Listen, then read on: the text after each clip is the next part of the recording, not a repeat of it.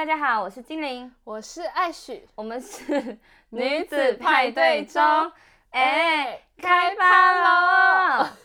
为什么刚刚笑？因为我看到你用很勉强的表情讲我是艾许，因为艾许每一次就是在我们要录 podcast 的时候，就是因为我们会进到一个秘密的秘密的小房间，没有，其实就是秘密小密闭的小房间，然后因为这空间如果稍微只要温度偏冷一点的话。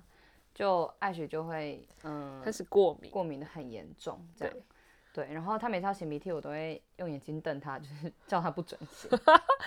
然后他刚刚开录之前，我还跟他就是我说好了吗？他说好了，然后他就还揉眼睛，大概揉了三十秒，我就一直看着他，等他揉完。他现在还在揉。对，依兰的小孩很多都是过敏儿，就是很对于嗯。天气太潮湿，你等下出去晒个太阳应该就好。因为今天是宜兰连续下了两三个月以来第一次出太阳，快要不知道太阳是什么样子了。真的，所以我昨天有 po 一个，而且昨天以为太阳出来了，你知道昨天有出来一下？我知道，我知道。然后我过一个南洋大桥之后就直接再见，因为我昨天在南投，所以我没有。我没有这样体验到，但你有看大家的 那个 story。对我有看到我一个朋友，他就很开心的出门，说终于出太阳了，然后他就要出去，然后回家的时候他又发一篇文，变成落汤鸡。对啊，而且我昨天就想说，因为你知道出太阳就会让人家觉得，哎，可以精心打扮一下。对。之前就觉得，哎，素颜戴口罩，然后穿就是穿的很邋遢这样。然后我昨天就好不容易觉得，哎，就是还戴个画家帽这样，然后就一出去的时候，你知道超好笑，而且。就是我还跟我朋友就是一起吃饭，然后他骑机车，想说哎，汽车我可以停一个地方，然后他骑车载我，嗯，然后全程我都在淋雨，太扯了，超惨，超惨。那我们今天来聊什么？来聊恐怖情人。哦，对，我们今天要来聊的主题是恐怖情人。哎哎，我觉得。我觉得每一个人人生中不一定会遇过恐怖情人，但是身边一定会出现过恐怖情人的故事。对，然后就是今天会聊这些，是因为我们两个就是发现，就是就是其实现在恐怖情人出现的比例很高。对，因为我觉得恐怖情人的定义其实很多，但我觉得就是会让你感到害怕、不舒服的，我觉得他就会算是一个恐怖情人。他的特征，对，其实恐怖情人有几个特征。就是我之前其实我记得以前在上嗯以前国中吧，国中有一些课的时候，他好像就是会有说过对，就是要怎么样那个的时候，他他就是有讲说，就是有讲说，哎，要怎么样远离恐怖情人？哈，恐怖情人有几个特质，呃，第一个当然很简单，就是大家常知道，就是会酗酒，然后吸毒。就是甚至会有语言暴力跟肢体暴力，这很可怕哎。对，这很可怕。所以我跟你讲，我常听过一句话，也不是常啊，就我那时候听过一句话，我觉得他讲的很好。他说要看一个男人的品性啊，就是在看他喝完酒之后的模样。哦哦哦。而且就是可能有点有点有醉意的状态的模样。就有些男生会喝完之后就开始异性高涨，之后可能就会语言稍微稍微语言稍微偏粗鲁，然后。就是会有一些很比较不当的。你有你有朋友喝完酒之后会性情大变的吗？性啊，我听人是谁会大变？性情大变？对，我目前是没有遇过，但是我遇过的是那种会，他本身你感受得到他有一点那种阔大男人的样子，然后一喝酒后那个东西会放大五十倍。哦，就是他前面可能只是。因为还有一个理性在，可能就会说个什么，哎，就是小妞，就是屁股还蛮翘的嘛，这样。然后我遇过那种事，就是他他在喝完酒之后是会是会直接拍你屁股，然后捏你屁股，然后说笑嘛，那种类似那种。太扯了，这不行吧？就是你就会觉得，哎，这个人有点喝的有点开心哦。然后不然就是可能他，等一下，等一下，因为那一天精灵的妈妈就跟我反映说，哎。听你们 podcast 的人会一直误以为你们两个就是什么，就是好像又烟又酒，因为有时候你不是会说啊，抽个烟吗？我就先在那边，我们要跟大家呼吁声明，我们是邻家好女孩，我们两个完全是没有在没有进行任何抽烟的这件事情，只是艾徐很喜欢，就是讲说以抽烟来表达一种老妹的惆怅感。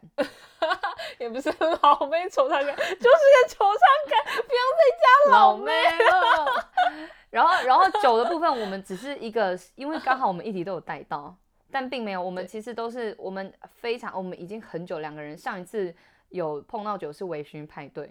我们非常久没有，我们两个平常是不会做这，因为就是平常工作就够累了，所以因为金玲的妈妈跟我说你要澄清啦，不然人家想说这 两个女孩是怎样，就我们并没有 OK 跟大家讲一下，我们只是因为议题刚好有提到，而且是一个呃假说，就如果的一个假假性说法，所以刚刚我是一个比喻，就是我是有遇过这样对象，但不是说我本人 OK，也不是说我有遇到这样子。好，第二个特征就是他会经经常。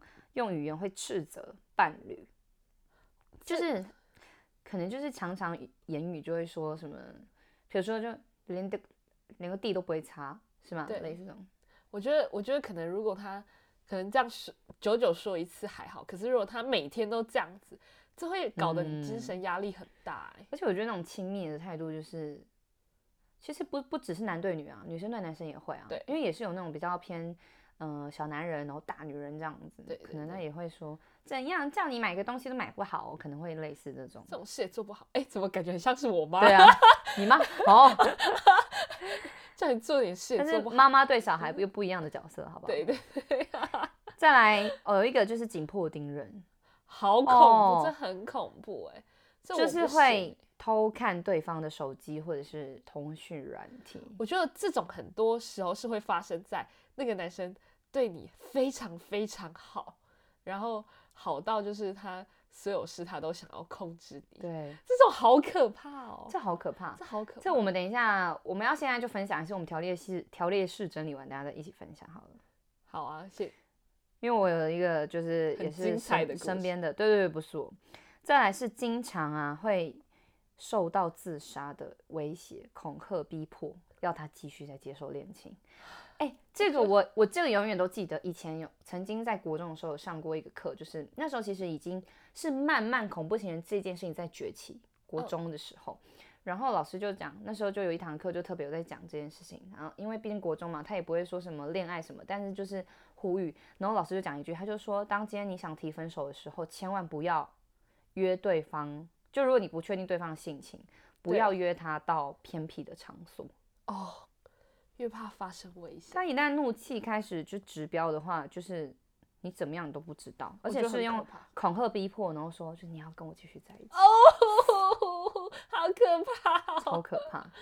好，再来是情绪反复无常会容易失控、暴怒，就就前一秒超生气，然后可是我是爱你的，是吗？Oh my god！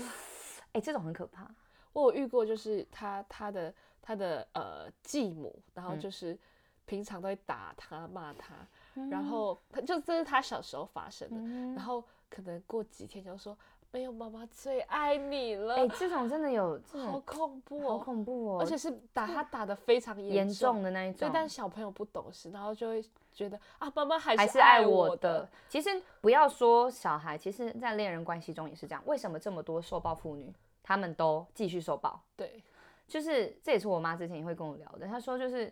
人很容易温水煮青蛙那种舒适圈嘛，然后可能他喝酒打完你之后，就隔天会跟你说对不起啦，我真的就是我以后不会再犯了，对我还是很爱你，我真的错了，还跪下来求，对对对对，天下跪那种，然后他就会就是呃在一个舒适圈里面，然后就是会一直觉得说，呃没关系，反正他是有反省，然后他还是会再爱我的，对，这样，然后之后就会反复无常这件事，一直不断反复。然后好，再来是提到前任情人，或者是可能身边其他的男性异性，不只是男性，就是异性，会愤愤不平，而且会有一种就是会不断愤怒，负能量很强，强大。对我觉得人都会有负能量，可是你不可以一直把这些能量挂在身上，对，挂在身上，然后一直散发出来。你你要懂得去调试，不是说就是我就觉得他怎么可以。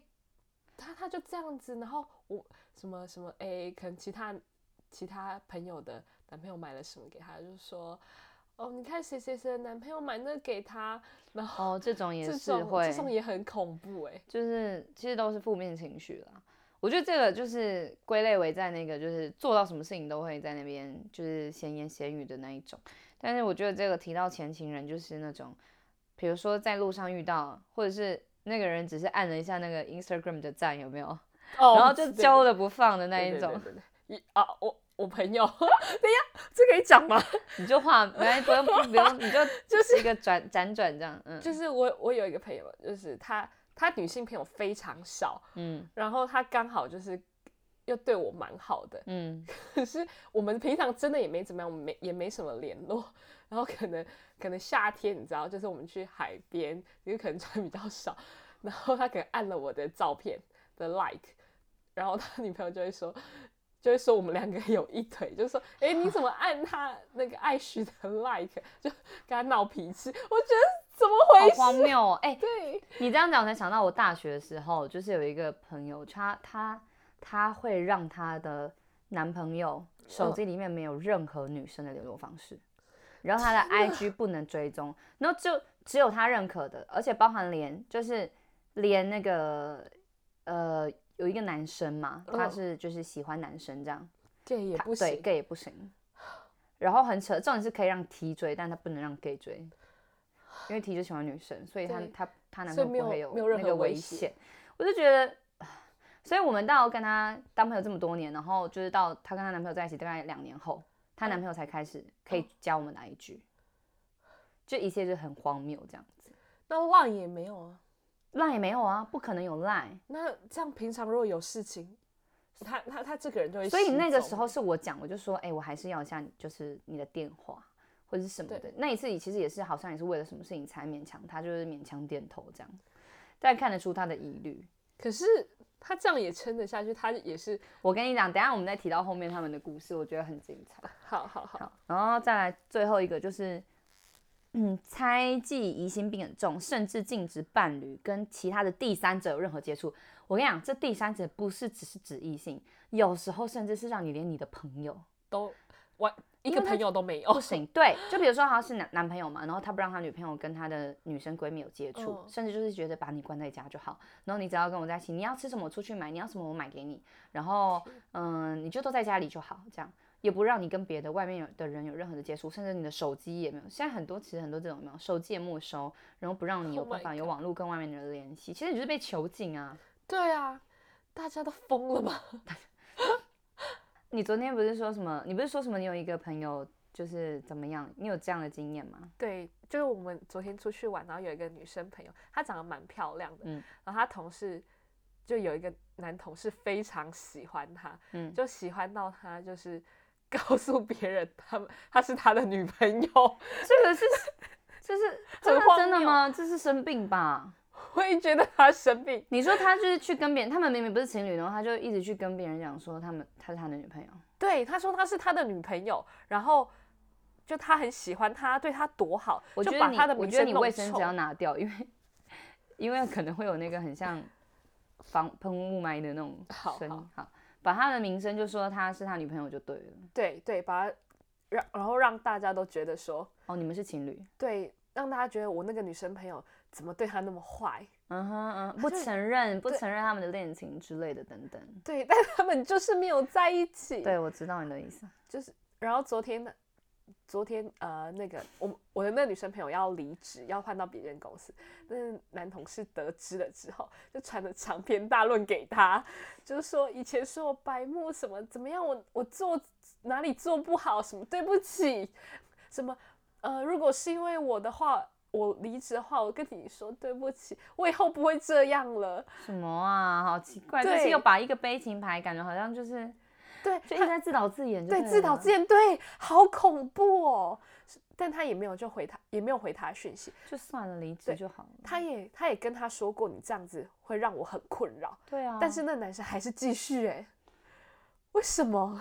这个我觉得他要剖文澄清，哎，他就是要剖文澄清，说，哎，我跟这个人真的是只有他自己在称呼，我跟他其实没有任何的关系。对，这个很可怕，哎，我觉得很恐。像我的话，像刚刚不是有讲到通讯软体嘛，就是曾经身边有一个朋友，就是就是一个就对方是学妹嘛，学妹跟学长这样，然后学妹就是他们，反正他们两个就是分手了。哦。然后重点是分手之后，学长有了就是新欢嘛，就就是就往下又交任新的女友这样，就这学妹竟然会创一个小小的账号，就是也是 Instagram 的，然后就会去看那个她前男友，就是这个学长的 IG，然后跟他现在的现任女友相处的怎么样啊，然后什么什么的，然后说所有的事情都很详细的知道。重点是，他竟然就是登入这个学长的 Instagram，因为以前可能有些情侣就是互相知道彼此的账号密码，对，登入之后改掉他的密码。天哪！所以他就没有办法再使用这个，他就再也无法使用这个账号，就是就是男生自己的这个 Instagram，他没有办法使用，他就默默的被改掉密码，就很神经病啊！他就觉得反正就我不懂，他就可能想引起他注意，然后想要他求他就是给他他的密码吧什么的，然后反正就改掉之后，就那个男生也就算就是又重新再创一个账号这样。我觉得那女生其实傻傻的，因为那个学妹傻傻的，因为她反正就是把这个男生彻底的推开，因为她创了一个小号。你可能他创了另外一个账号，你也不知道，对，你也再也无法看见他的踪迹，对，就是一种，那是一种掌控欲吧。他想要，他想要，他就在他身边，不可以逃离他的魔掌，可是就分手 啦。对啊，但我觉得就是要懂得放下，不要这样子咄咄。其实有时候真的，其实也是辛苦，因为有些人，我觉得这都跟从小可能，呃，家庭环境或者是就是生长因素有关啦。可能从小就是偏向那种比较没有安全感，然后，嗯。内心深处有一种很害怕被丢掉这种这种心情在，所以会因为这些心情，然后去延伸一些行为，会比较偏激。有可能是。其实我觉得，可是其实要探讨这些事情，我反而会觉得，呃，被被恐怖情人进行这些恐怖的事情的人，其实有时候或许也是要也是要反省。会不会是在相处的过程当中，你并没有完善的整理这段感情？对对对，或者是在相处的时候，其实你无形的给他非常大量的不安全感。嗯，因为人本来就百百种嘛。那如果你已经知道他有一种，就像是你觉得你遇到一个过动的小孩，然后你还给他更多过过动的刺激激素，那当然他当然就整个爆炸过动啊。那如果一个人他本身就偏向没有安全感，但是你还一直让他这种没有安全感的话，那 艾雪一直在跟我暗示，叫我就是先暂暂停，因为他要擤鼻涕，我才可以把他擤鼻涕的那个声音剪掉。太好笑了。好啦，你醒啦。好。好，刚刚就是为了不造成大家的，就是就是对爱学的幻想破灭，所以我先把他的那一段擤 鼻涕的声先剪掉。对，好，反正就是讲到哪里。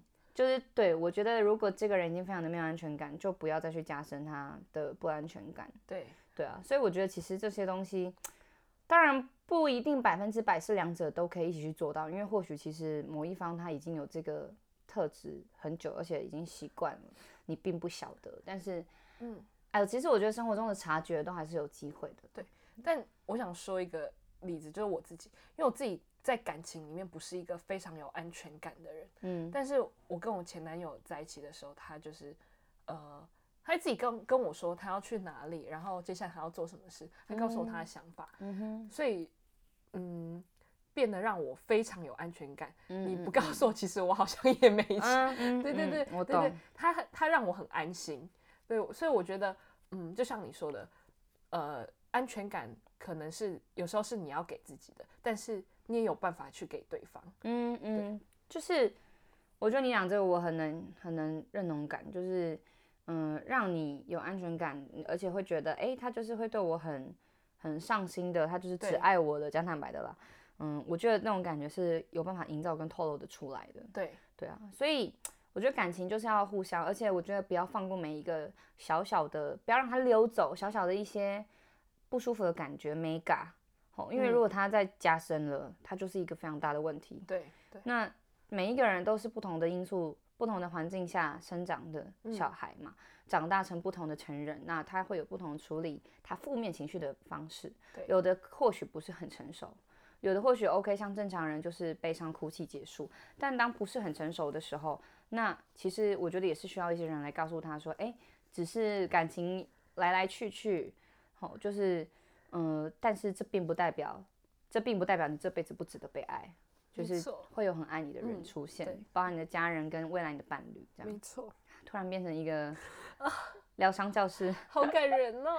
那我我还是要来分享一下，还恐怖情人的部分，这个高潮迭起，起承转合，我觉得这个蛮可怕。就是反正就是有一个我知道的一个一个一个一个女生这样，她就是前面她先交了一个男朋友，那其实这个男朋友一开始大家就有一点不是很，就是有跟她说，哎，这这个对象好像他的生活习性没有很好，然后他的交友比较复杂一些，就是有点是劝阻他不要这样，那不要不要不要跟他就是走入这一个阶段，但其实爱情就是这样，因为就像就像就像。